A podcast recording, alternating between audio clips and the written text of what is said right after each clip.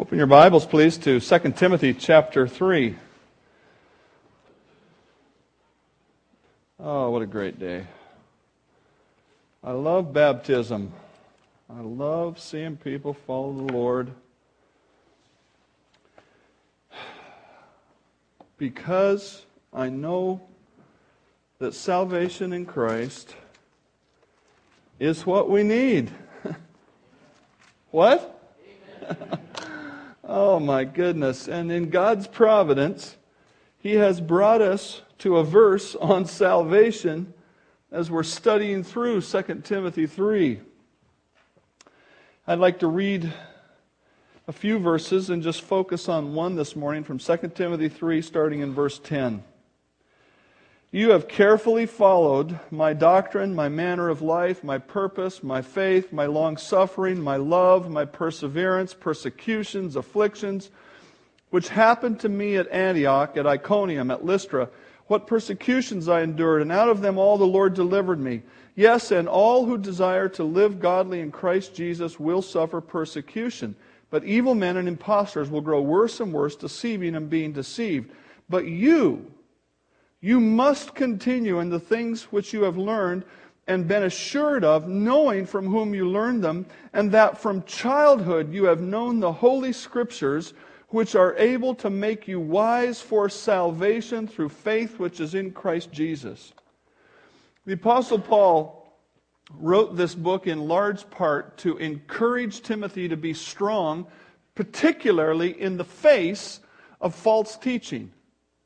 He said there are going to come people from within the church and from outside the church who are going to push on you and try to get you to abandon God's word and go toward other ideologies. They will, they will change God's word. They will, they will take away from it. They will add to it. And they will want you to follow that. And he says, don't do it. And the reason he says don't do it is because it is the Holy Scriptures which are able to make us wise unto salvation, which is through faith in Jesus Christ. And I just want to ask a simple question today, and that is why is salvation so valuable? Why would Paul say, Timothy, you know how I've been persecuted and tormented and suffered hardship for this message? Why would he do that? It's because there's nothing more valuable than salvation. And the first reason it's valuable is this salvation gives us forgiveness for our past.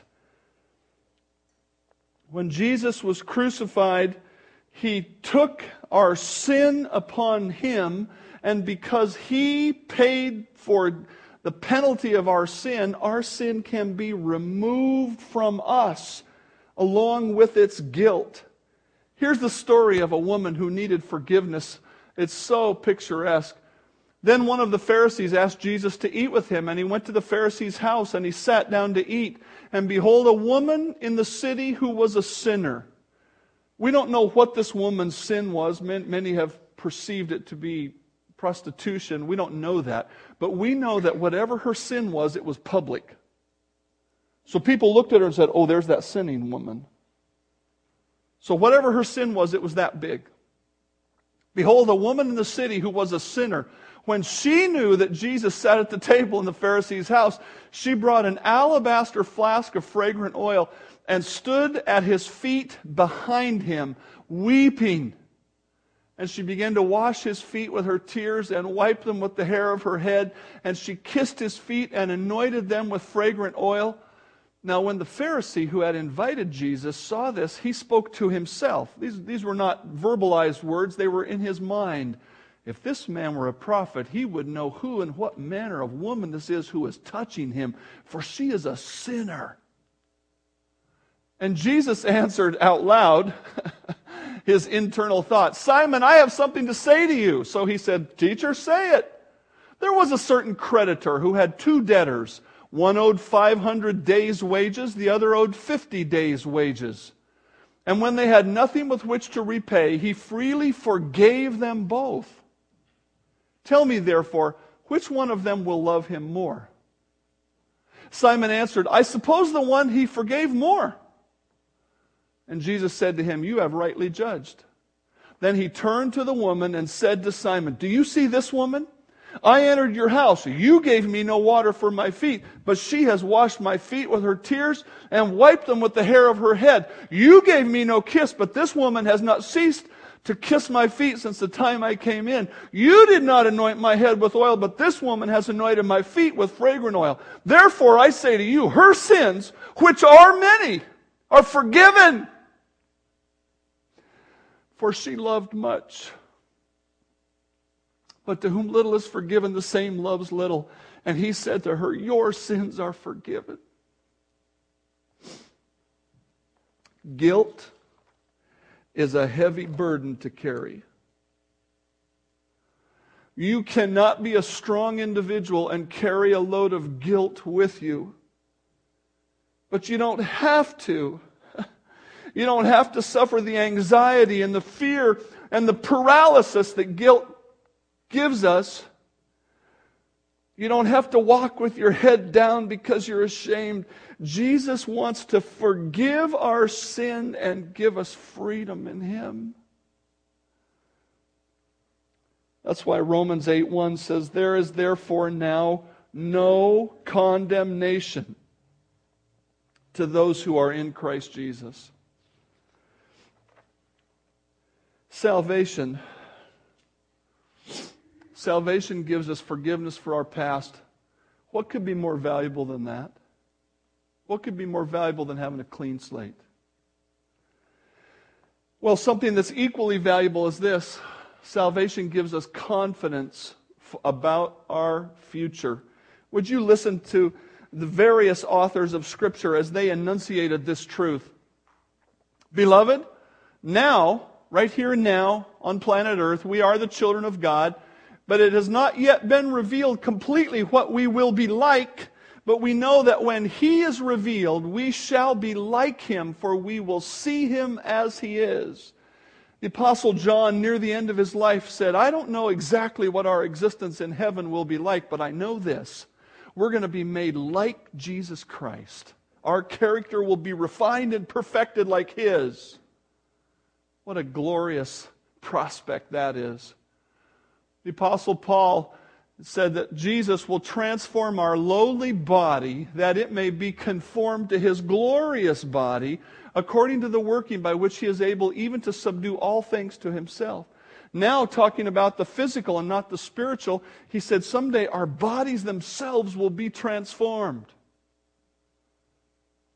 We've walked through some really hard things with folks in this congregation when our body gets sick and our body breaks down and our body wears out. I'm going to have surgery this, this uh, Thursday, and I imagine in a couple years I'll have another surgery on the other knee.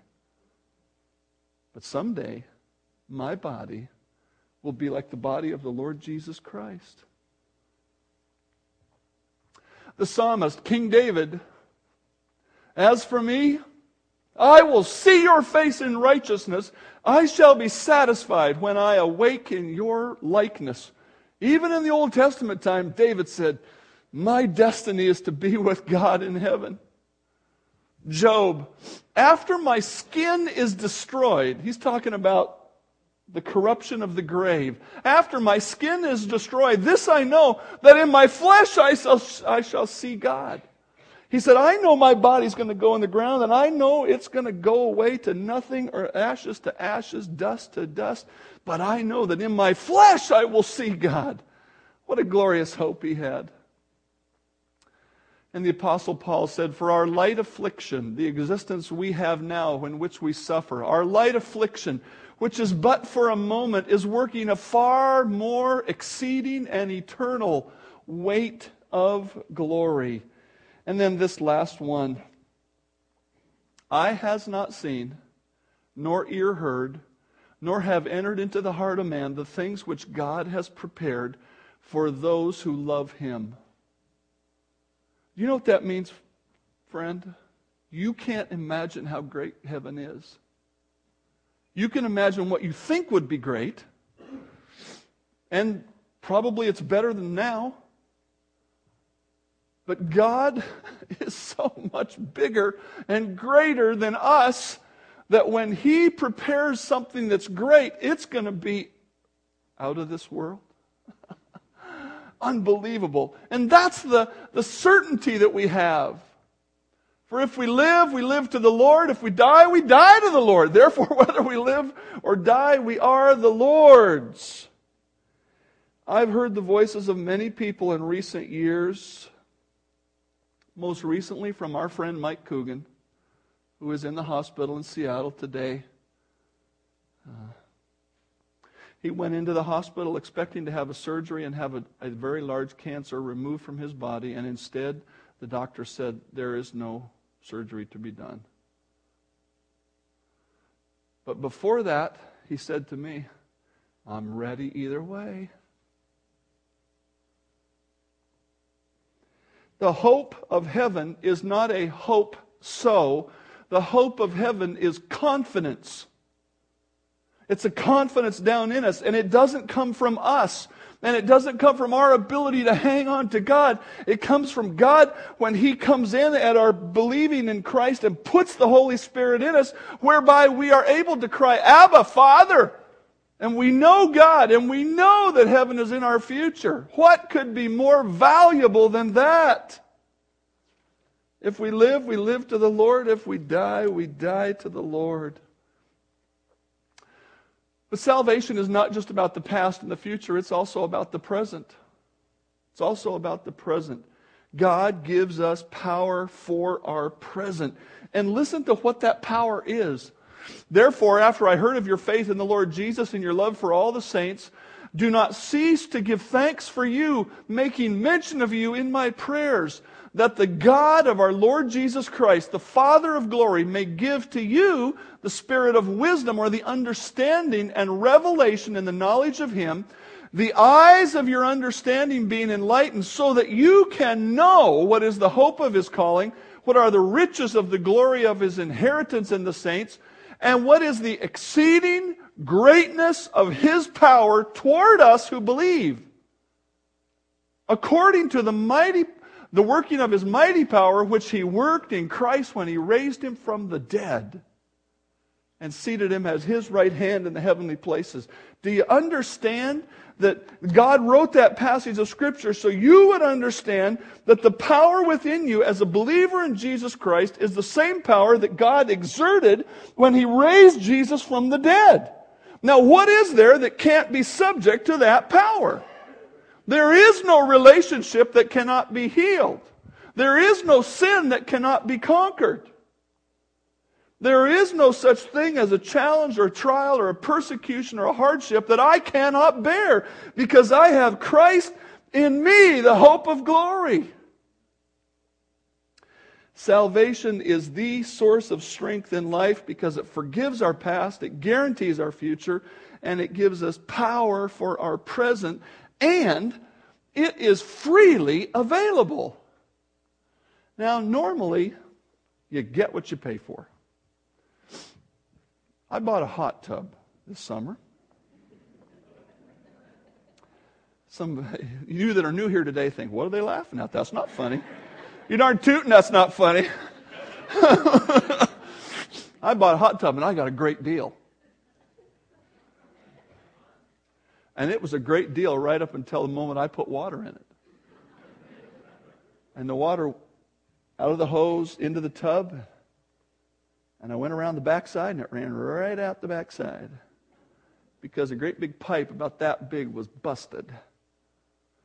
The guy who came to fix it, whose kids I helped put through college, told me it probably had been frozen. Okay? You get what you pay for. The other hot tubs we were looking at cost about the same amount we had to pay by the time we got done fixing that one up. you get what you pay for everywhere except when it comes to salvation. Because the reason salvation is free is because you can't afford it. The freedom of salvation is like the food that is given away in a famine or a disaster. You know, my mind goes back to Indonesia and two, three hundred thousand people killed, swept away, drowned. And, and can you imagine somebody who would take a truckload of rice and go over and say, it's 10 bucks a pound? Oh, we'd hate that. No, we give them the rice, we give them whatever else we can that they need because they have nothing to pay with. And that's what makes salvation so, so important and so valuable. You have nothing with which to pay. So many people in the world think they're going to work their way to heaven. But the problem is a good deed done by a sinful creature amounts to nothing in the sight of God. And so he is so great. He knows we can't pay for it. He knows we're, we're that, that, that poor soul after the typhoon. And so he gives it to us. And he gives it to us freely through the Word of God. Most assuredly, I say to you, he who hears my word and believes it in him who sent me has everlasting life. How much easier could God make it? God doesn't say, God doesn't even say you have to go through the water of baptism. This is an evidence of salvation, not a way to earn it. God doesn't say you have to put some in the offering bag when it goes by. God doesn't say you have to show up here every week to earn somehow a place. He says, Look, I'm going to tell you the truth. You believe the truth, and you will be saved. Out of His own will, out of God's own will, He brought us forth. He caused us to be born again. How? By the word of truth having been born again, not of corruptible seed, not of some, some earthly, tangible thing that we did or offered to God, but of incorruptible seed through the Word of God, which lives and abides forever. The Word of God contains the truth of God about salvation, and it is freely available. No human agent is required to explain the Word or to validate belief. And I, I, read this story from John MacArthur, and, and it's encouraged me in my witnessing to, to take a similar tack at times. Uh, not exactly the same, but, but at least the sentiment. John MacArthur, and if you don't know, he pastors a very large church and he preaches the word in, in its truth and sincerity. And a man came to his church and was exceedingly troubled, and he made an appointment and came and saw Dr. MacArthur, and he said, can you help me? I am racked with guilt. I am an abortion doctor, and I, I'm just overcome with guilt, and, and uh, you know, I need some help. And you know what John MacArthur said to him? He said, I can't help you. You know what he did? he wanted this fellow to really get it right. He handed him a Bible. And he said, Here, you take this and you go read the Gospel of John, then you come back and see me. And the fellow went and read the Gospel of John, and he came back a believer in Jesus Christ. And many times I've said to people, look, you don't need me. You don't need me to believe. You just read the Word. That is the miracle of God's salvation. God has promised that His Word will be powerful.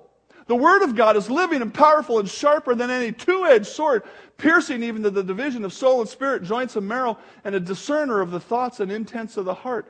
If God is poking you in your heart today, it is Him, not my eloquence.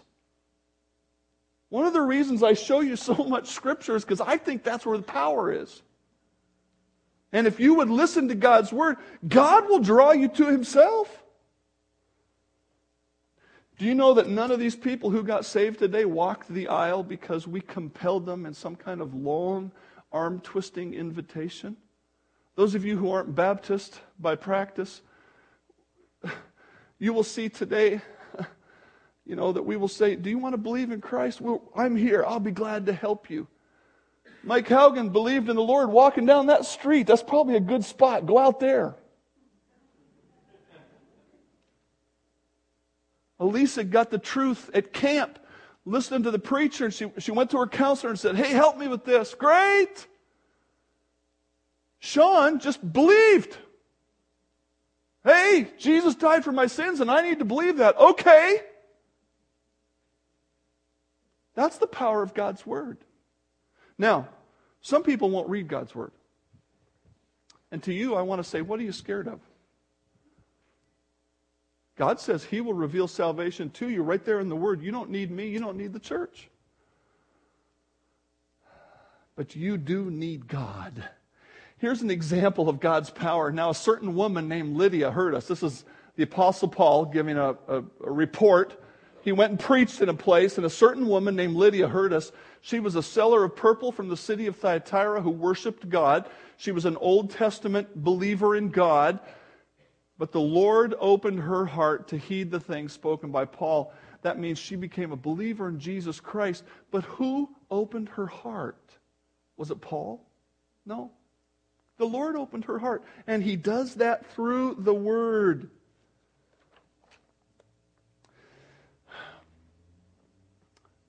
Salvation is also valuable because it is simply stated. It is not a complex algorithm which you must go to college for years to understand. You're thinking, I don't even know what the word algorithm means, and I really don't either.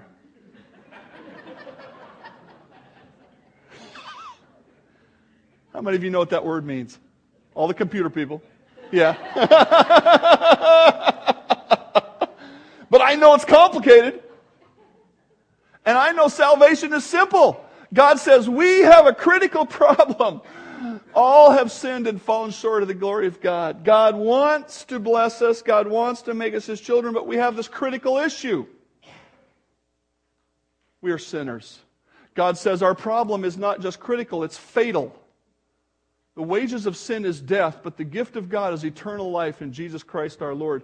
I'm so glad that one of our people today came to faith in Christ after grasping the message of hell. And I know that's gone entirely out of vogue in our contemporary world, not only our secular world, but our Christian world. But there is a hell to shun and a heaven to gain. And God says if you refuse the simple salvation that He has freely offered, He will have no choice but to punish your sin in hell forever. That's a problem. God says there is a solution, there is a salvation available. For God so loved the world that he gave his only begotten Son, that whoever believes in him should not perish, but have everlasting life. I don't know how much more gracious God could be. God is often criticized for being so, so singular, so, so unique in what he says. He says there is only one way, there is a narrow path to come to him. And yet, that narrow path is freely available. No cost except to your pride. God says that faith is the only way. But to him who does not work, but believes on him who justifies the ungodly, his faith is accounted for righteousness. You cannot take on Jesus as a God or as a person to believe in, and at the same time retain some other system of salvation.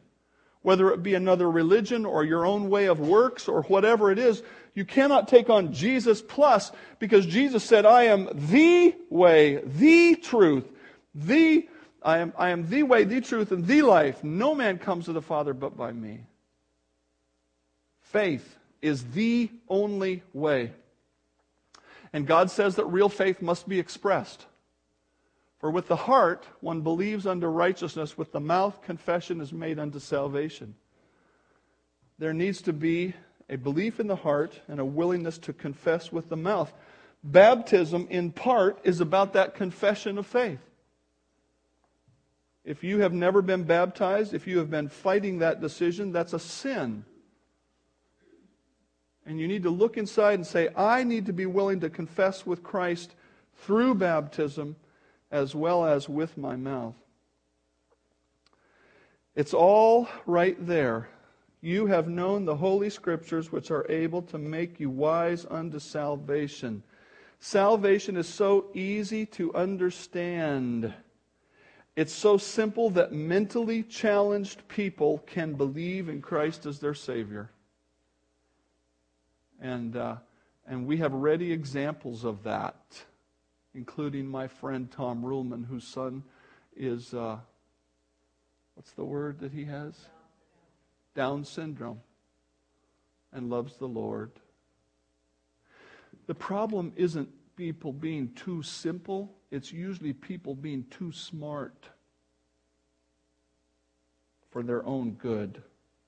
Salvation is so simple that people in any culture can believe. And I could give you examples today from many, many cultures. Salvation is so simple that educated people want to make it complex, but it's not complex. Salvation needs to be carefully, carefully received. Jesus told this illustration in order to help the disciples understand how people would hear the message that I've proclaimed to you today. And here it is he spoke many things to them in parables. And the word parable means a story that, that literally is called alongside. An, an illustration, like, like when I uh, would talk about uh, how you get what you pay for with the hot tub, I've brought the hot tub alongside so you can grasp the concept. Okay? Jesus brought parables alongside of his truth um, so they could grasp the concept. He spoke many, to them, many things to them in parables, saying, Behold, a sower, a, a farmer, went out to scatter the seed. And as he sowed, some of the seed fell by the wayside, and the birds came and devoured them. Some fell on stony places where they did not have much earth, and they immediately sprang up because they had no depth of earth. But when the sun was up, they were scorched, and because they had no root, they withered away. And some fell among thorns, and the thorns sprang up and choked them. But others fell on good ground and yielded a crop, some a hundredfold, some sixty, some thirty. I planted a garden once. And if you think my hot tub was a disaster, you should have seen my garden. I got the biggest plants on my potatoes and the puniest potatoes you've ever seen. I understand planting seed and getting a disappointment. Jesus interpreted this, this parable. He interpreted it himself so we don't have to guess what it meant. And the first point was this some people are hindered from believing in Christ by the devil. How does the devil do that? Therefore, hear the parable of the sower. When anyone hears the word of the kingdom and does not understand it, then the wicked one comes and snatches away what was sown in his heart. This is he who received the word by the wayside. Some of you are here today saying, That doesn't make sense to me. And you need to know that you are a prime candidate to go out this door and to forget what was said because the devil is there pulling at that gospel seed that I have scattered today. And if you are here saying, I don't understand, the thing to do is to stay and say, Help me understand from God's word this truth. Because if you walk away, the devil will snatch the seed and it'll be gone. Number two, some people are hindered from believing by difficulty.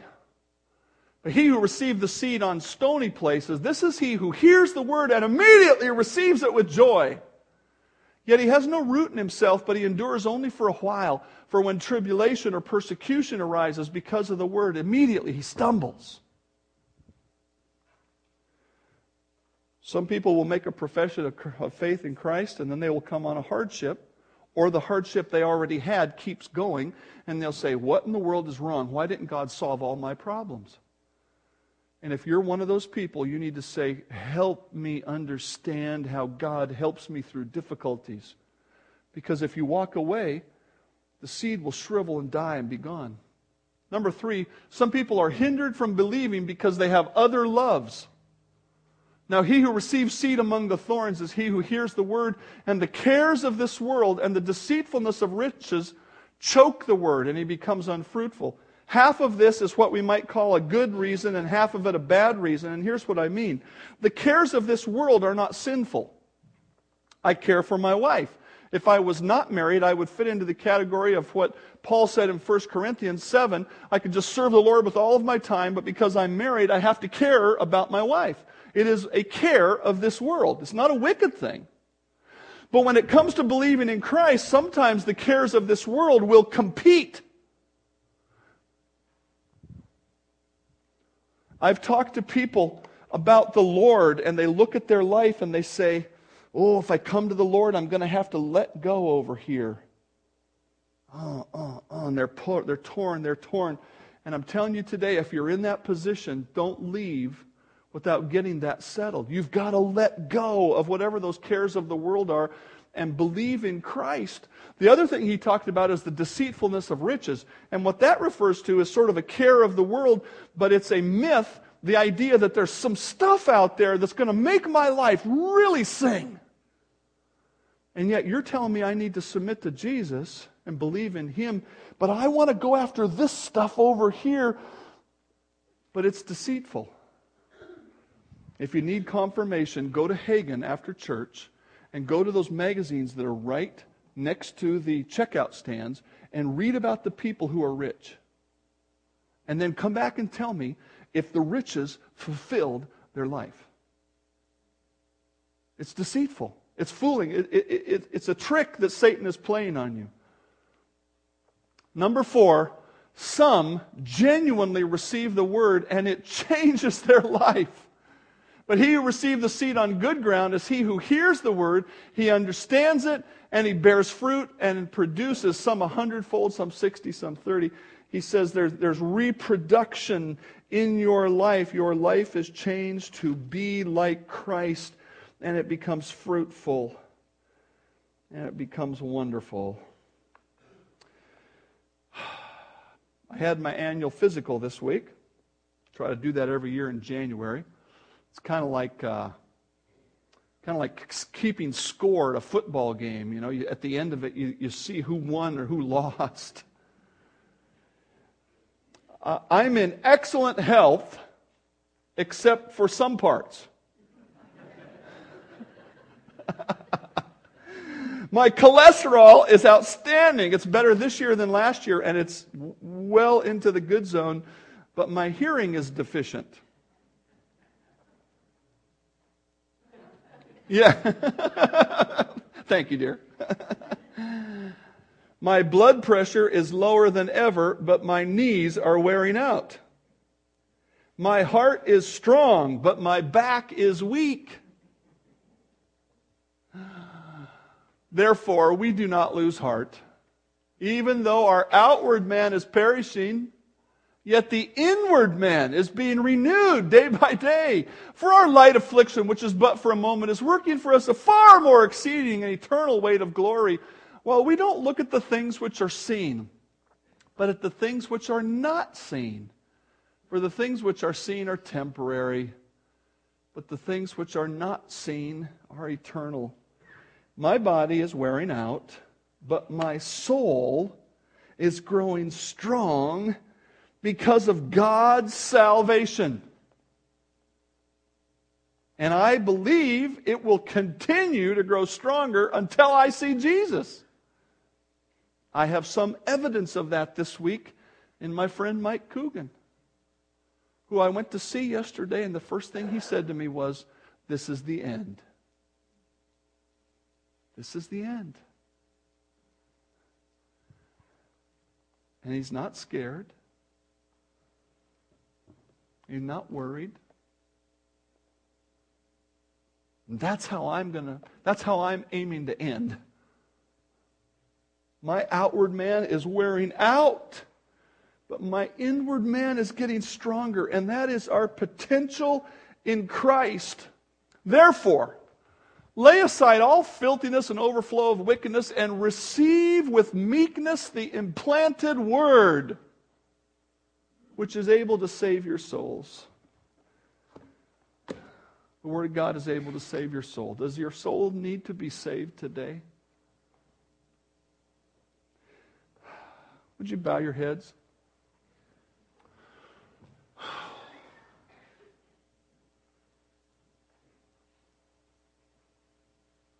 My friend Mike Haugen sat here for two, three years and listened to God's word, but there came a day when he had to make a decision. And he did. Have you made that decision yet? Maybe you're like a friend of mine who everybody in his church thought sure he knew the Lord, but as a young adult, he raised his hand and said, I don't know the Lord. Don't be too proud to come to faith in Christ. Don't let the seed go on the bad ground. I'm going to pray right now. And I'm not going to ask you to walk forward, but what I would just say right now, while everybody is just considering their own heart, would you like me to pray for you specifically that you would come to faith in Christ? Would you just raise your hand and tell me that today? Pastor Dave, I, I don't want the seed to go to waste. Heavenly Father, you know the hearts today. You know who knows you, and you know who doesn't. And I pray that the seed will rest on good ground, and I pray that it'll bring forth fruit, and I pray that you won't let it rest in those who need to respond to you today. Thank you for saving us. Thank you for cleansing our past, making our future hopeful, and making our present powerful. May we live in those blessings that you've given us. I pray in Christ's name, amen.